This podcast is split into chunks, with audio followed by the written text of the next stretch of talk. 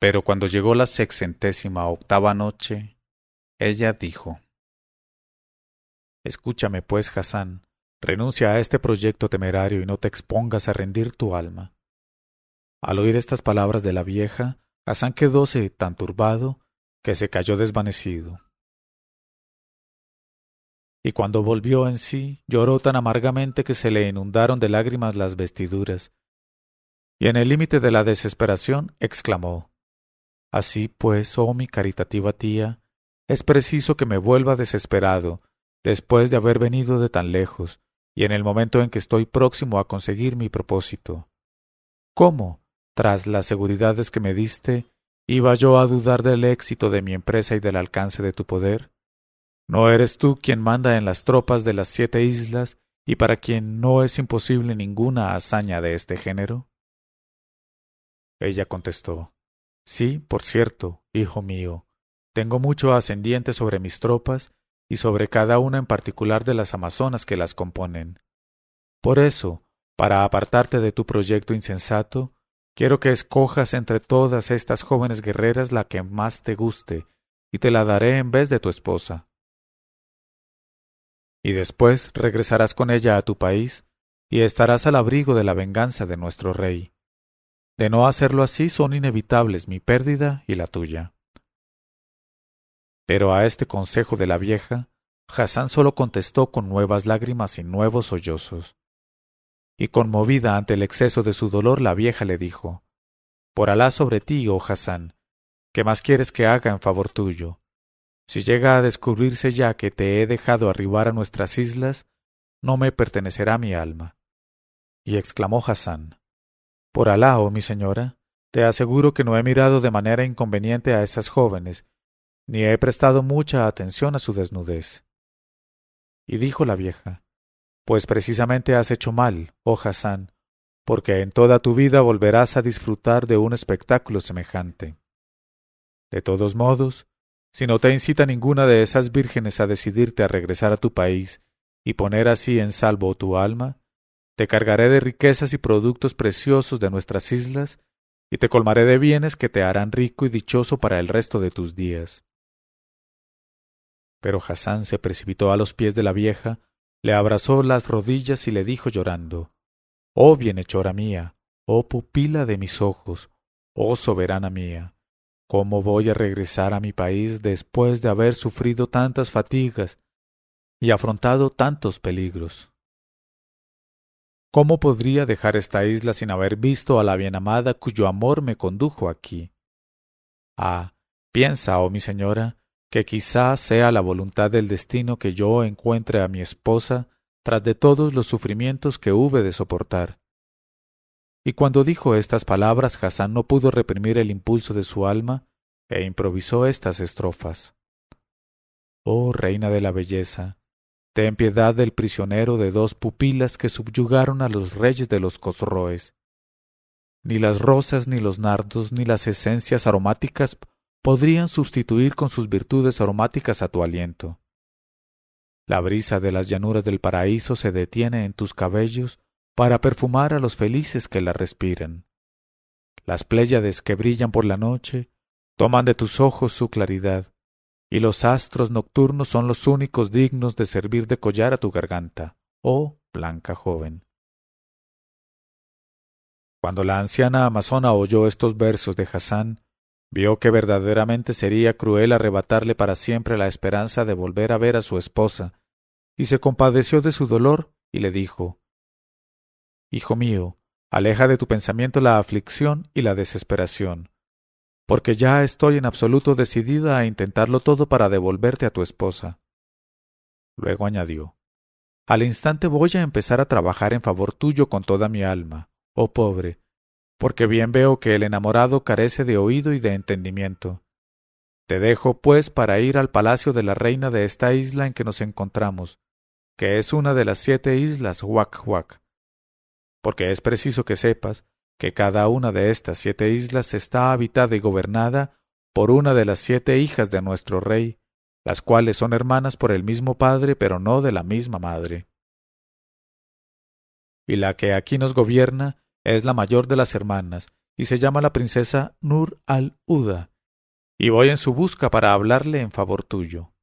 Calma, pues, tu alma, refresca tus ojos y espera mi vuelta con el corazón tranquilo».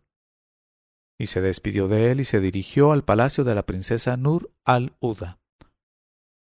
Llegada que fue a presencia de la princesa, la vieja amazona, que era respetada y querida por las hijas del rey y por el propio rey a causa de su sabiduría y de la educación y los cuidados que había dado y tenido con las jóvenes princesas, se inclinó y besó la tierra entre las manos de Nur al-Huda. Y al punto levantóse la princesa en honor suyo, y la besó y la hizo sentarse a su lado. Y le dijo: «Inshallah, ojalá sean de buen presagio las nuevas que me traes, y si tienes que hacerme alguna petición o pedirme algún favor, habla. Heme aquí escuchándote atenta». En este momento de su narración, Sherezada vio aparecer la mañana y se calló discretamente.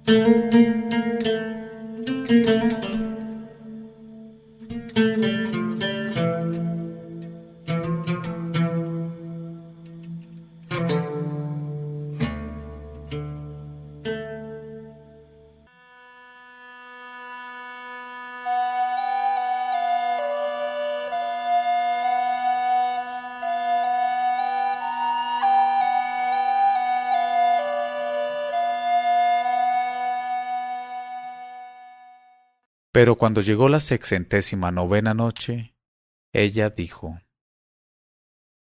«Habla, heme aquí escuchándote atenta».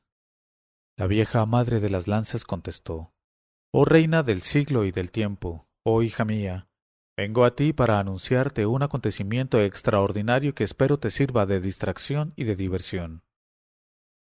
Has de saber, en efecto, que he encontrado tendido en la playa de nuestra isla a un joven de belleza maravillosa que lloraba con amargura. Y como le interrogara acerca de su estancia allí, me contestó que su destino habíale arrojado a nuestras costas cuando iba en busca de su esposa. Y como yo le rogara que me dijese quién era su esposa, me hizo de ella una descripción que hubo de sumirme en una gran emoción a causa tuya y a causa de tus hermanas las demás princesas.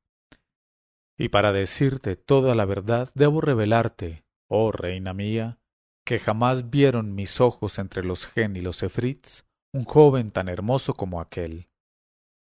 Cuando la princesa Nur al-Huda hubo oído estas palabras de la vieja, montó en una cólera terrible y gritó a la anciana amazona: «Oh vieja de maldición, oh hija de los 1000 cornudos de la infamia, ¿cómo te has atrevido a introducir a un varón en medio de nuestras vírgenes en nuestros dominios? Ah, vástago de impudicia, ¿quién me dará a beber un buche de tu sangre o comer un bocado de tu carne?». Y la anciana guerrera se puso a temblar como una caña en medio de la tempestad y cayó a las plantas de la princesa, que hubo de gritarle: «¿Es que no temes el castigo que atraerán sobre ti mi venganza y mi enojo? Por la cabeza de mi padre, el gran rey de los gen, que no sé qué me retiene en este momento para no hacer que te corten en pedazos, a fin de que en el porvenir sirvas de escarmiento a las guías de infamia que quieran introducir en nuestras islas viajeros».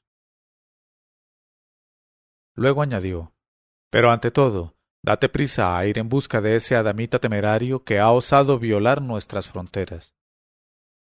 Y levantóse la vieja, sin saber ya en su terror distinguir su mano derecha de su mano izquierda, y salió para ir en busca de Hassan, y pensaba: «Esta afrentosa calamidad que Alá me envía por mediación de la reina me ha sido suscitada solo por culpa de ese joven Hassan. ¿Por qué no le obligué a abandonar esta isla y a dejarnos ver la anchura de su espalda?».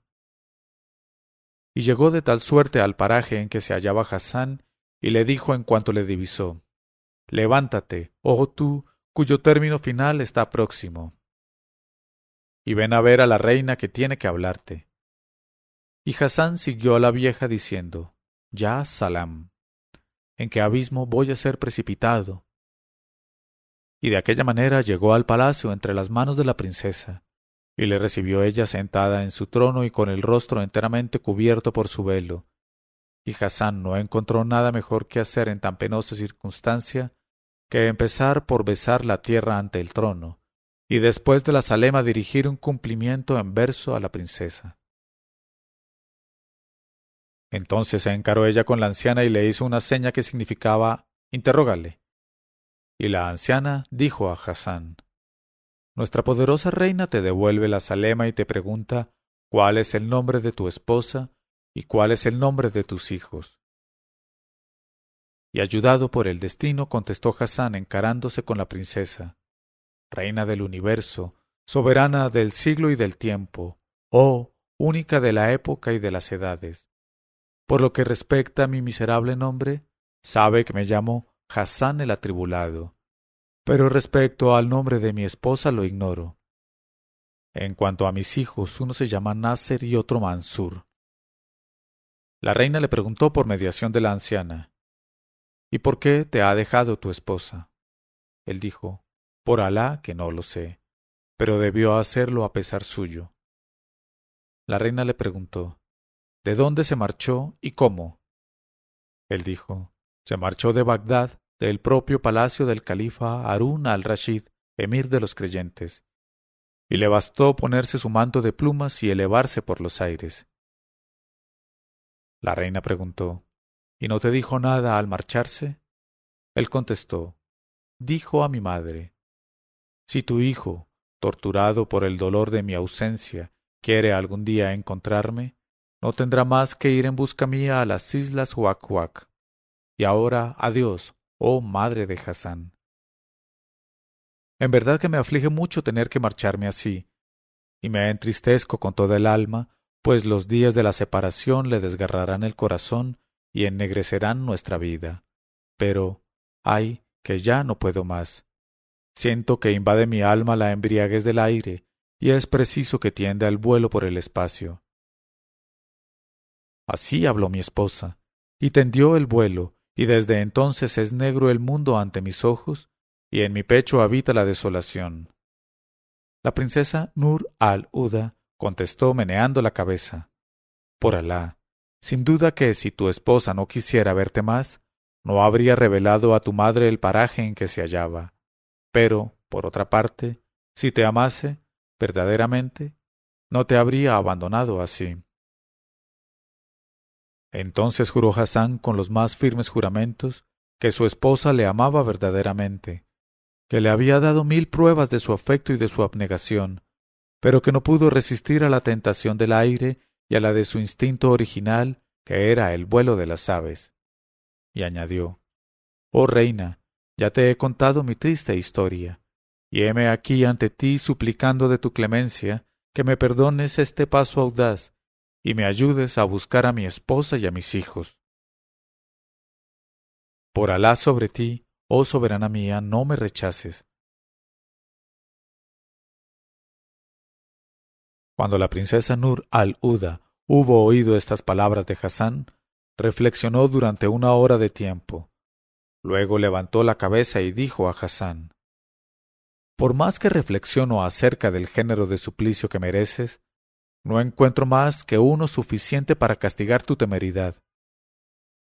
Entonces, aunque muy aterrada, la vieja se arrojó a los pies de su ama y le cogió la orla de su traje, cubriéndose con ella la cabeza, y le dijo: «Oh gran reina». En este momento de su narración, Sherezada vio aparecer la mañana y se calló discretamente.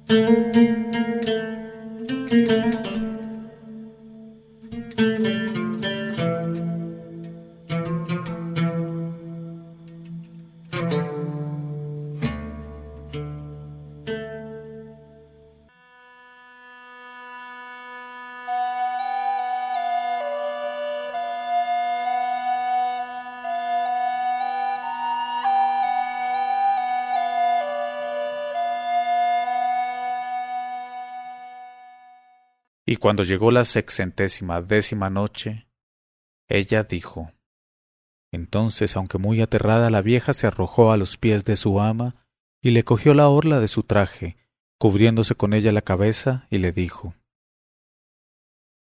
«Oh gran reina, por mis títulos de nodriza que te ha criado, no te apresures a castigarle, máxime sabiendo ya que es un pobre extranjero que afrontó muchos peligros y experimentó muchas tribulaciones, y sólo merced a la larga vida que le tiene decretado el destino, pudo resistir los tormentos que saliéronle al paso. Y lo más grande y más digno de tu nobleza, oh reina, es que le perdones y no violes a costa suya los derechos de la hospitalidad. Además, considera que únicamente el amor le impulsó a esta empresa fatal, y que se debe perdonar mucho a los enamorados. Por último, oh reina mía y corona de nuestra cabeza, has de saber que si me atreví a hablarte de este joven tan hermoso, es porque ninguno entre los hijos de los hombres sabe como él construir versos e improvisar odas. Y para comprobar mi acierto no tendrás más que mostrarle al descubierto tu rostro y verás cómo sabe celebrar tu belleza. Al oír estas palabras de la anciana, la reina sonrió y dijo: en verdad que no faltaba ya más que eso para colmar la medida. Pero no obstante la severidad de su actitud, la princesa Nur había quedado conmovida hasta el fondo de sus entrañas por la belleza de Hassan, y nada más de su gusto que experimentar las dotes del joven, lo mismo con versos que con lo que siempre es consecuencia de los versos. Así, pues, fingió dejarse convencer por las palabras de su nodriza, y levantándose el velo mostró al descubierto su rostro. Al ver aquello, Hassan lanzó un grito tan estridente que se estremeció el palacio y cayó sin conocimiento. Y la vieja le prodigó los cuidados oportunos y le hizo volver en sí. Luego le preguntó: ¿pero qué tienes, hijo mío? ¿Y qué viste para turbarte de ese modo? Y Hassan contestó: ah, lo que he visto, ya Alá. La reina es mi propia esposa, o por lo menos se parece a mi esposa como la mitad de una haba partida se parece a su hermana. Y al oír estas palabras la reina se echó a reír de tal manera que se cayó de lado y dijo: este joven está loco, pues decir que soy su esposa, por Alá, ¿y desde cuándo son fecundas las vírgenes sin auxilio del varón y tienen hijos del aire y del tiempo? Luego encaróse con Hassan y le dijo riendo: oh, querido mío, ¿quieres decirme, al menos, para que me entere, en qué me parezco a tu esposa y en qué no me parezco a ella? Porque noto que, a pesar de todo, sientes una perplejidad grande con respecto a mí. El joven contestó: oh, soberana de reyes, asilo de grandes y pequeños, fue tu belleza quien me volvió loco, porque te pareces a mi esposa en los ojos más luminosos que estrellas, en la frescura de tu tez, en el encarnado de tus mejillas, en la forma erecta de tus hermosos senos, en la dulzura de tu voz, en la ligereza y elegancia de tu cintura, y en otros muchos atractivos de que no hablaré por respeto a lo que permanece velado. Pero, mirando bien tus encantos, encuentro entre tú y ella una diferencia, visible solamente para mis ojos de enamorado, y que no te podría expresar con la palabra. Cuando la princesa Nur al-Huda oyó estas frases de Hassan, comprendió que el corazón del joven jamás se decidiría por ella, y concibió un violento despecho, y se juró descubrir cuál de sus hermanas, las princesas, era aquella de quien Hassan habíase convertido en esposo sin consentimiento del rey, padre de todas. Y se dijo: me vengaré así de Hassan y de su esposa, saciando en ambos mi justo rencor. Pero ocultó sus pensamientos en el fondo de su alma, y encarándose con la vieja dijo: oh nodriza, ve pronto a buscar a mis 6 hermanas, a cada una en la isla que habita, y diles que me pesa en extremo su ausencia, pues hace ya más de 2 años que no me han visitado. E invítales de parte mía a que vengan a verme, y tráetelas contigo. Pero líbrate sobre todo de decirles una palabra de lo que ha sucedido, ni de anunciarles la llegada de un extranjero joven que va en busca de su esposa. Ve y no tardes. La anciana, que no podía suponer las intenciones de la princesa, salió del palacio enseguida y, rápida como el relámpago, voló a las islas en que se hallaban las 6 princesas, hermanas de Nur al-Huda, y sin dificultad logró decidir a las 5 primeras a que la siguieran.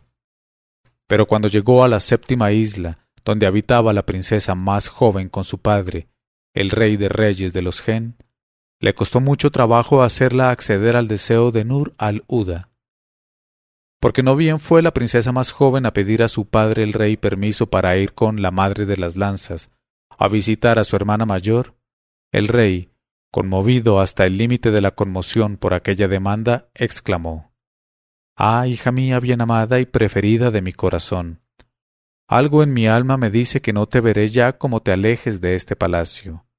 Y además, esta noche he tenido un sueño aterrador que voy a contarte. Sabe, pues, hija mía, oh pupila de mis ojos». En este momento de su narración, Sherezada vio aparecer la mañana y se calló discretamente.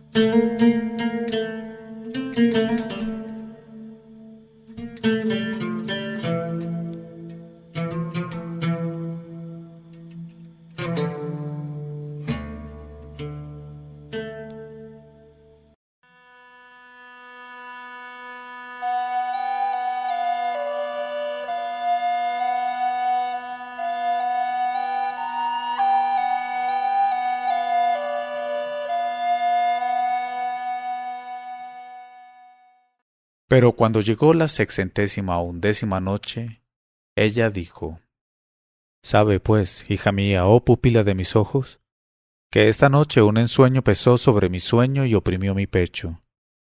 En efecto, durante mi sueño, paseábame por entre un tesoro oculto a todas las miradas y cuyas riquezas sólo se mostraban a mis ojos. Y admiraba yo cuanto veía, pero no se detenían mis miradas más que sobre 7 piedras preciosas que brillaban con resplandor espléndido en medio de todo lo demás. Pero la más pequeña era la más hermosa y la más atrayente, así es que, para admirarla mejor y ponerla al abrigo de las miradas, la cogí en mi mano, la apreté contra mi corazón y abandoné el tesoro, llevándomela conmigo. Y cuando la tenía ante mis ojos bajo los rayos del sol, un pájaro de especie extraordinaria, y como nunca se ha visto en estas islas, cayó de pronto sobre mí, me arrancó la piedra preciosa y emprendió el vuelo. Y quedé sumido en el estupor y en el dolor más vivo. Y al despertar, tras de toda una noche de tormentos, hice venir a los intérpretes de ensueños y les pedí la explicación de lo que en mi sueño había visto, y me contestaron: «Oh rey nuestro, las 7 piedras preciosas son tus 7 hijas, y la piedra más pequeña arrebatada de entre tus manos por el pájaro es tu hija más pequeña, que por fuerza arrancarán a tu afecto.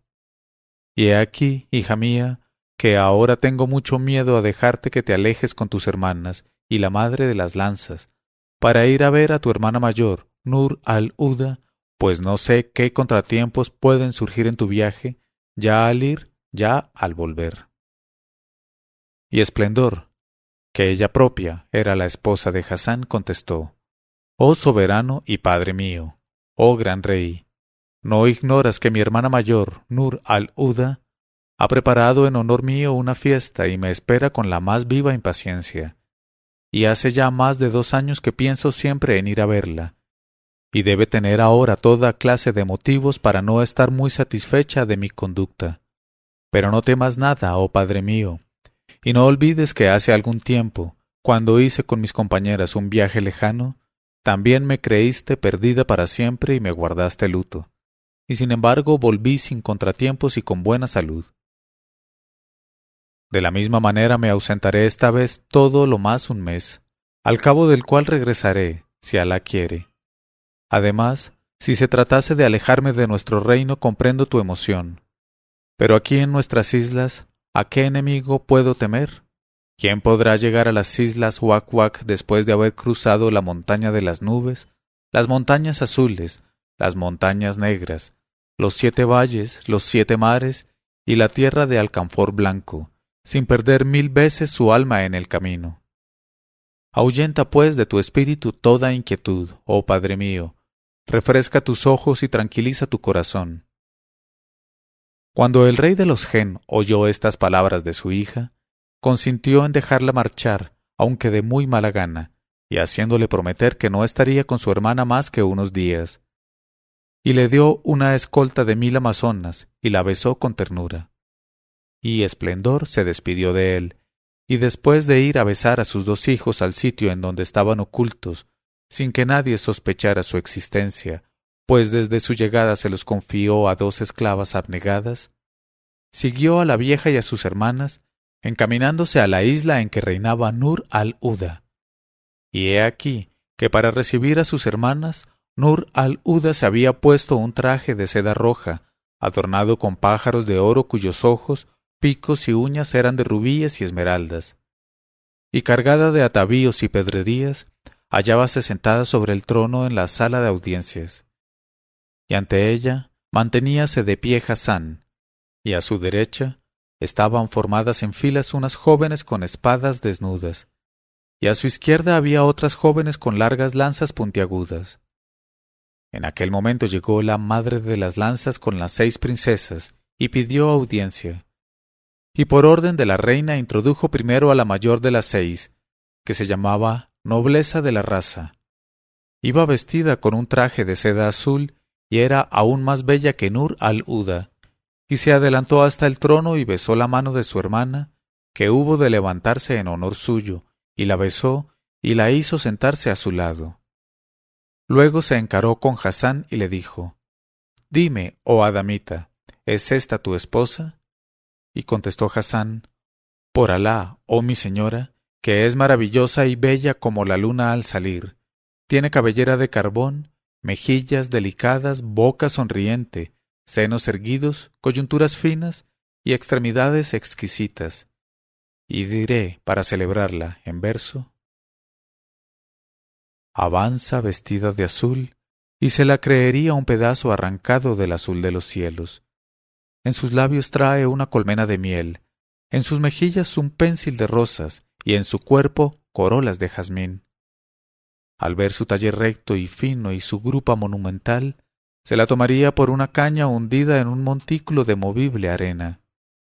Así la veo, oh mi señora, pero entre ella y mi esposa hay una diferencia que se niega a expresar mi lengua. Entonces Nur al-Huda hizo seña a la vieja nodriza para que introdujera a su segunda hermana, y entró la joven vestida con un traje de seda color de albaricoque, y era aún más bella que la primera, y se llamaba Fortuna de la Casa, y tras de besarla, su hermana la hizo sentarse al lado de la anterior, y preguntó a Hassan si reconocía en ella a su esposa. Y Hassan contestó. En este momento de su narración, Sherezada vio aparecer la mañana y se calló discretamente.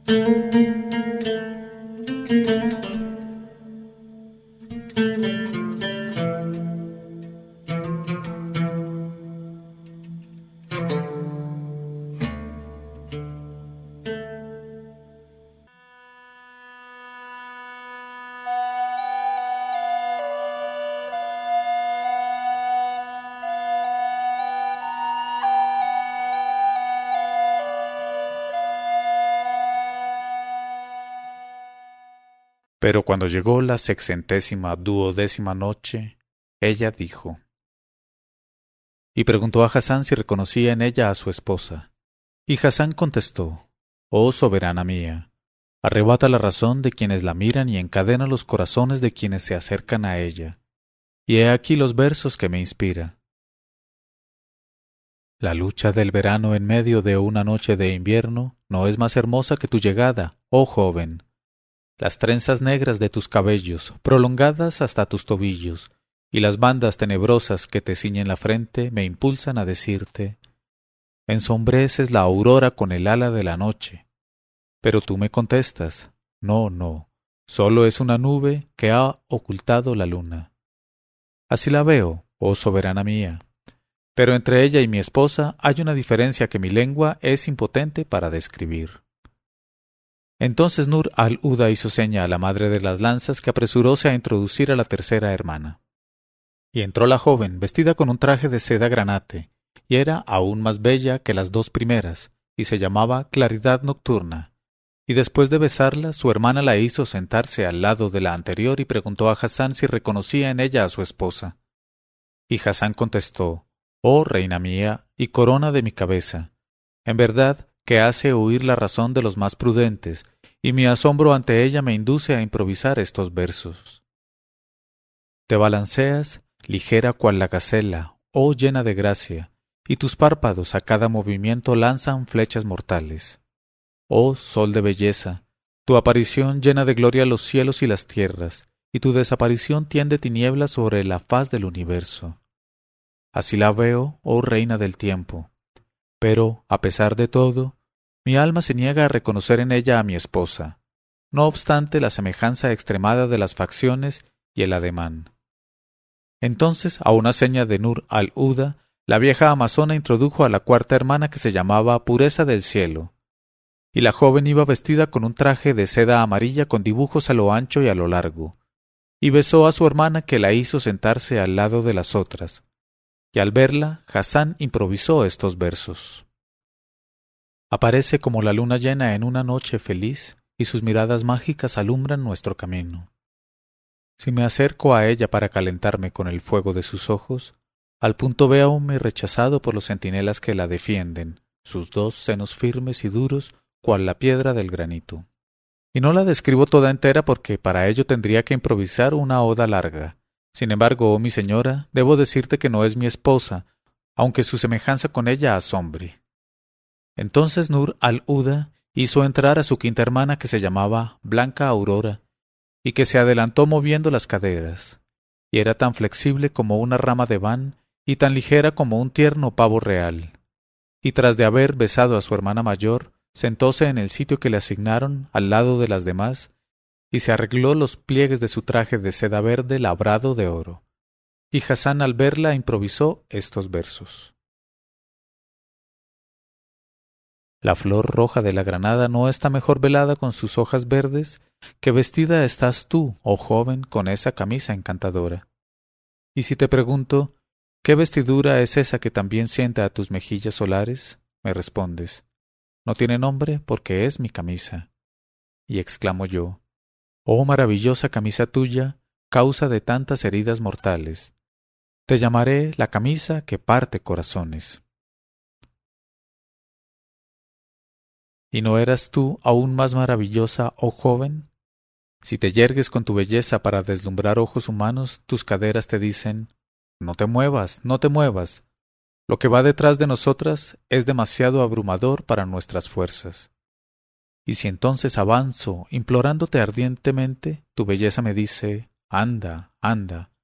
Pero cuando me dispongo a obrar, me dice tu pudor, no, no. Cuando Hassan hubo recitado estos versos, toda la concurrencia quedó maravillada de su talento, y la propia reina, a pesar de su rencor, no pudo por menos demostrarle su admiración.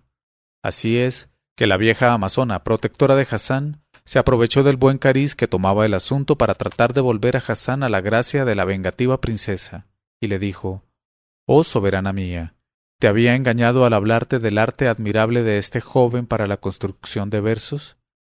¿Y acaso no es delicado y discreto en sus improvisaciones? Te ruego, pues, que olvides por completo la audacia de su empresa, y le agregues a tu persona en adelante como poeta, utilizando su talento para las fiestas y ocasiones solemnes».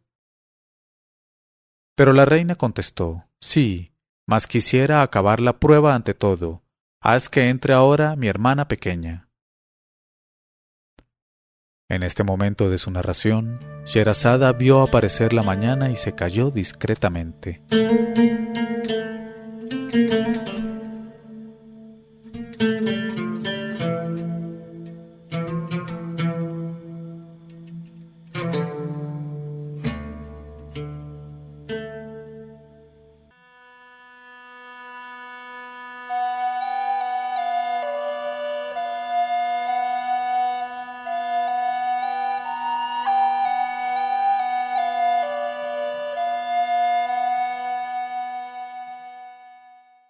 Y cuando llegó la 613ª noche, ella dijo, sí, mas quisiera acabar la prueba ante todo. Haz que entre ahora mi hermana pequeña. Y salió la vieja, y un instante después volvió llevando de la mano a la joven menor, la cual se llamaba Ornamento del Mundo, y no era otra que Esplendor. Así entraste, oh Esplendor, e ibas vestida solo con tu belleza, desdeñando atavíos y velos engañosos. Pero qué destino tan lleno de calamidades te seguía a los pasos. Tú lo ignorabas sin saber todavía cuánto estaba escrito con respecto a ti en el libro de la suerte. Cuando Hassan, que se hallaba de pie en medio de la sala, vio llegar a Esplendor, lanzó un grito estridente y cayó en tierra privado de sentido. Y al oír aquel grito, Esplendor se volvió y reconoció a Hassan, y conmovida de ver a su esposo, a quien creía tan lejos, se desplomó cuán larga era, contestando con otro grito y perdió el conocimiento. Al ver aquello, la reina Nur al-Huda no dudó ni por un instante de que su última hermana fuese la esposa de Hassan, y no pudo disimular más tiempo sus celos y su furor, y gritó a sus amazonas: «Coged a ese adamita y arrojadle de la ciudad». Y las guardias ejecutaron la orden, y se llevaron a Hassan y fueron a arrojarle de la ciudad a la playa. Luego la reina encaróse con su hermana, a la cual habían hecho volver de su desmayo, y le gritó: «Oh libertina, ¿cómo te arreglaste para conocer a ese adamita? Y cuán criminal fue en todos sentidos tu conducta. No solamente te casaste sin el consentimiento de tu padre y de tu familia, sino que abandonaste a tu esposo y dejaste tu casa. Y así has envilecido tu raza y la nobleza de tu raza. Esa ignominia no puede lavarse más que con tu sangre». Y gritó a sus mujeres: «Traed una escala y atad a ella por los cabellos a esa criminal y azotadla hasta que brote sangre». Luego salió de la sala de audiencias con sus hermanas y fue a su aposento para escribir a su padre el rey una carta en la cual le enteraba con todos sus detalles de la historia de Hassan y su hermana. Y al mismo tiempo que el oprobio salpicado sobre toda la raza de los gen, le participaba el castigo que creyó oportuno imponer a la culpable. Y terminaba la carta pidiendo a su padre que le respondiera lo más pronto posible, para decirle su opinión acerca del castigo definitivo que pensaba infligir a la hija criminal.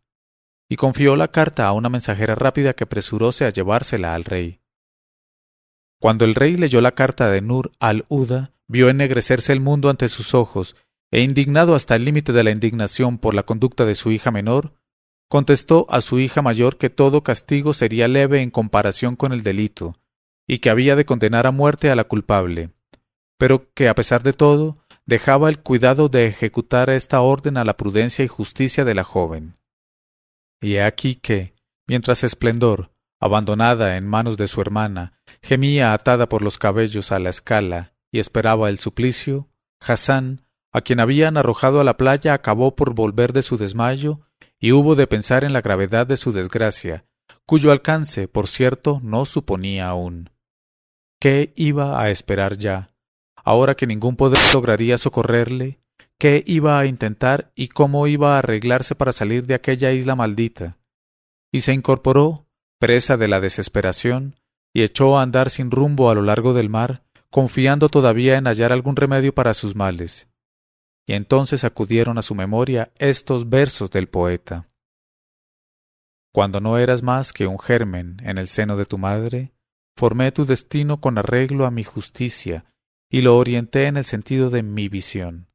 Deja pues, oh criatura, que sigan su curso los acontecimientos, no puedes oponerte a ello.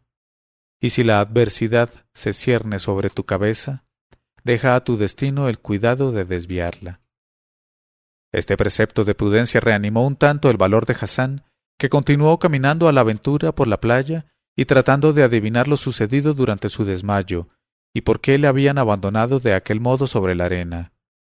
Y mientras reflexionaba de tal suerte, encontróse con dos pequeñas amazonas de unos 10 años que estaban pegándose puñetazos, y no lejos de ellas vio tirado en tierra un gorro de cuero sobre el cual aparecían trazados dibujos y escrituras. Y se acercó a las niñas, procuró separarlas y les preguntó por el motivo de su querella. Y le dijeron que se disputaban la posesión de aquel gorro. Entonces Hassan les preguntó si querían que actuara de juez y si se entregaban a él para que las pusiera de acuerdo acerca de la posesión del gorro. Y en cuanto las niñas aceptaron la proposición, Hassan cogió el gorro y les dijo: «Pues bien, voy a tirar al aire una piedra, y el gorro será para aquella de vosotras dos que antes me la traiga». En este momento de su narración, Sherezada vio aparecer la mañana y se calló discretamente.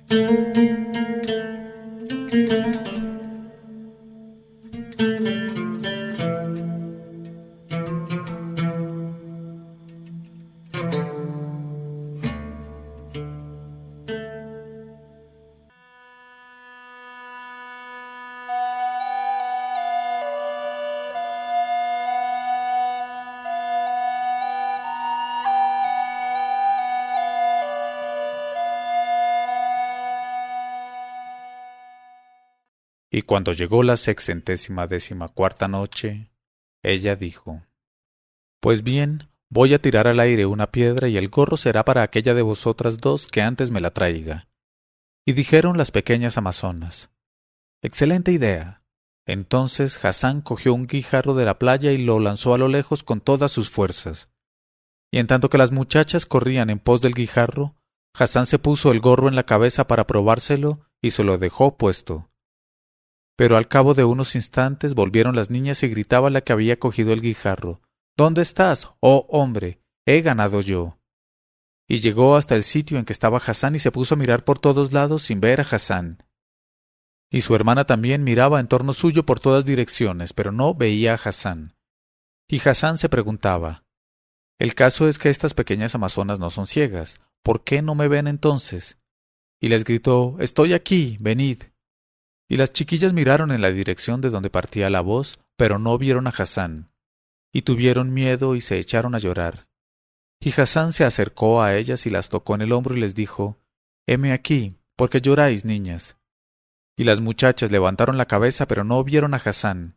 Y se aterraron tanto entonces que echaron a correr con todas sus fuerzas, lanzando gritos estridentes, como si las persiguiese un geni de mala especie. Y a la sazón se dijo Hassan: «No cabe duda, este gorro está encantado, y su encanto consiste en hacer invisible a quien lo lleva en la cabeza». Y se puso a bailar de alegría diciéndose: «Alá me lo envía, porque con este gorro en la cabeza puedo correr a ver a mi esposa sin que a mí me vea nadie».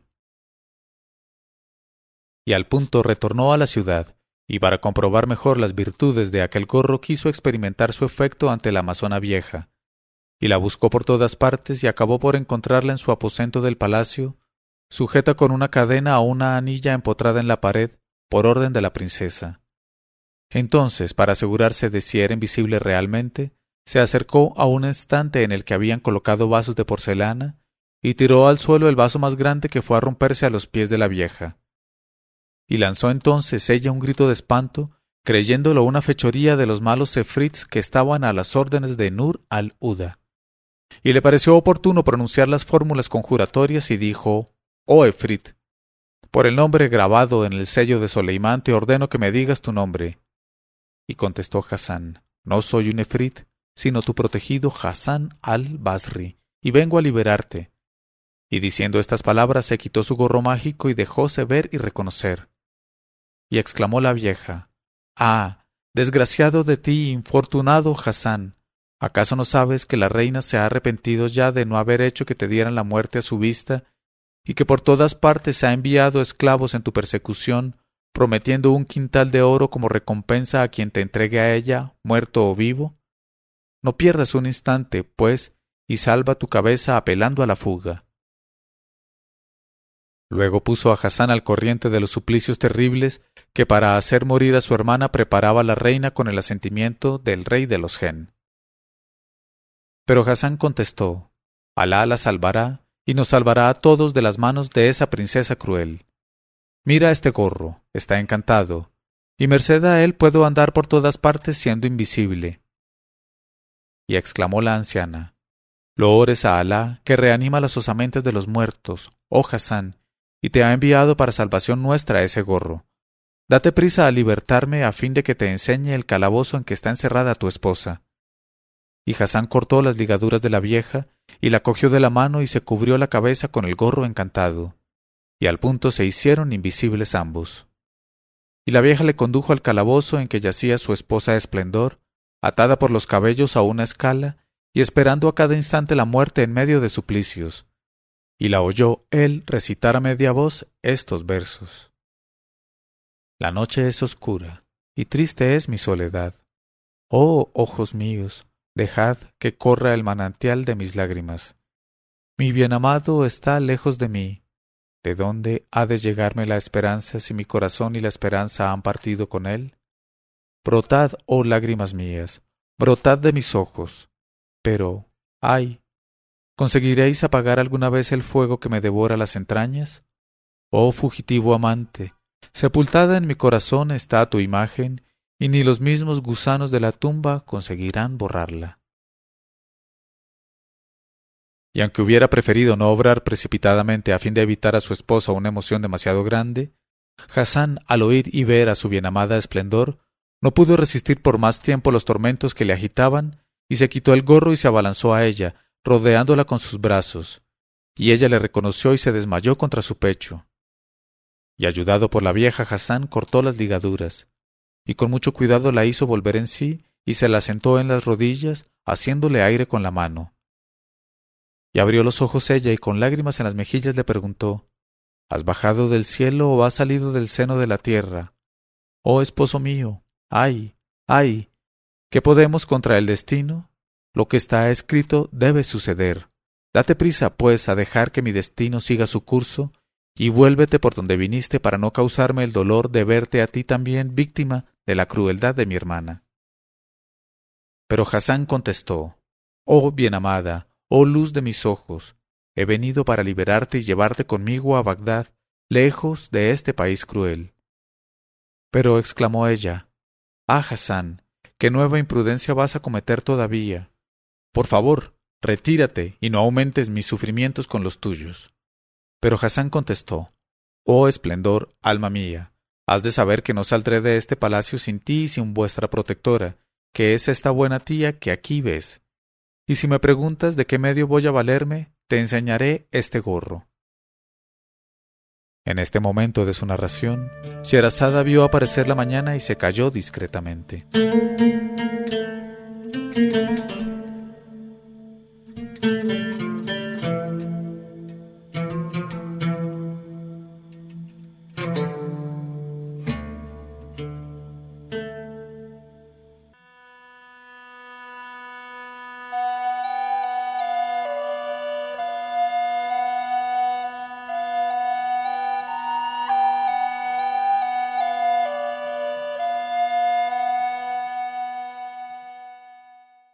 Y cuando llegó la 615ª noche, ella dijo: Y si me preguntas de qué modo voy a valerme, te enseñaré este gorro.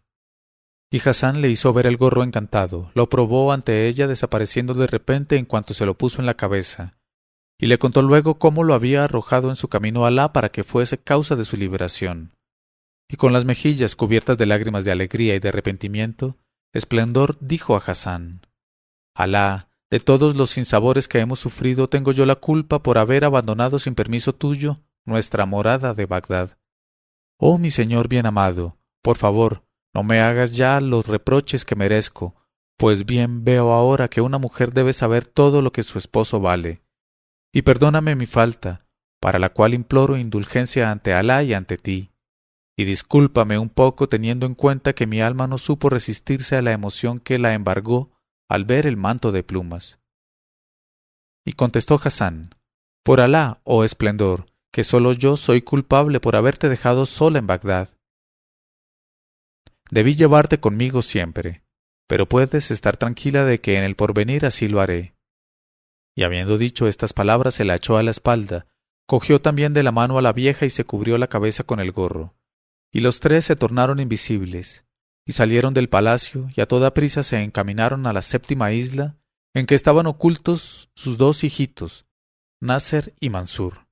Entonces Hassan, aunque se hallaba en el límite de la emoción por haber vuelto a ver a sus dos hijos sanos y salvos, no quiso perder tiempo en efusiones de ternura y confió a ambos niños a la vieja, la cual se los colocó a horcajadas uno en cada hombro. Después, sin que la viese nadie, Esplendor consiguió atrapar 3 mantos de plumas completamente nuevos y se los pusieron. Luego cogiéronse de la mano los 3, y abandonando sin pena las islas Wak Wak, volaron hacia Bagdad.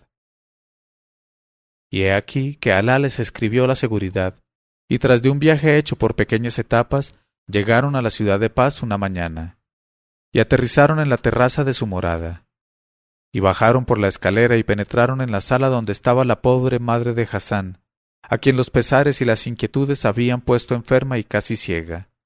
Y Hassan escuchó un instante a la puerta y oyó gemir y desesperarse dentro a la pobre mujer. Entonces llamó, y la voz de la vieja hubo de preguntar: ¿Quién hay a la puerta? Hassan contestó: Oh madre mía, el destino que quiere reparar sus rigores. Al oír estas palabras, sin saber aún si aquello era una ilusión a la realidad, la madre de Hassan corrió con sus débiles piernas a abrir la puerta, y vio a su hijo Hassan con su esposa y sus hijos, y a la vieja amazona que se mantenía discretamente detrás de ellos. Y como la emoción era demasiado fuerte para ella, la anciana cayó desvanecida y en brazos de los recién llegados. Y Hassan la hizo volver en sí bañándola con sus lágrimas.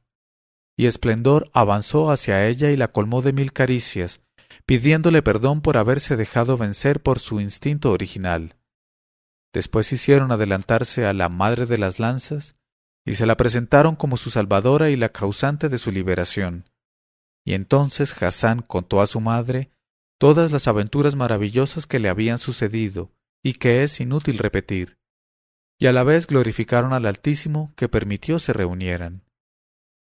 Y desde entonces vivieron todos juntos la vida más deliciosa y más llena de dicha, y merced al tambor mágico no dejaron de ir cada año todos en caravana a visitar a las 7 princesas, hermanas de Hassan, que vivían sobre la montaña de las nubes, en el palacio de Cúpula Verde. Y después de numerosos años, fue a visitar la destructora inexorable de alegrías y placeres. Loores y gloria a quien domina en el imperio de lo visible y de lo invisible, al viviente, al eterno, que no conoce la muerte. Cuando Sherezada hubo contado de tal modo aquella historia, la pequeña doña Sada se colgó a su cuello y la besó en la boca, y le dijo: «Oh, hermana mía, cuán maravillosa y gustosa es esa historia, y cuán encantadora y deleitosa es. Ah, cuánto quiero a Botón de Rosa, y cómo siento que Hassan no la tomara por esposa al mismo tiempo que a Esplendor». Y el rey Shahriar dijo: «Asombrosa es esa historia, Sherezada, y me hizo olvidarme de muchas cosas que desde mañana quiero poner en ejecución». Y dijo Sherezada: «Sí, oh rey, pero nada es comparada con la que todavía tengo que contarte, relativa al cuesco histórico». Y exclamó el rey Shahriar: «¿Cómo dices, Sherezada? ¿Y qué cuesco histórico es ese que no conozco?». Sherezada dijo: «Es el que voy a someter mañana al rey si estoy con vida aún». Y el rey Shahriar se dijo: «En verdad que no la mataré mientras no me haya instruido acerca de lo que dice». Y en aquel momento, Sherezada vio aparecer la mañana y se calló discretamente.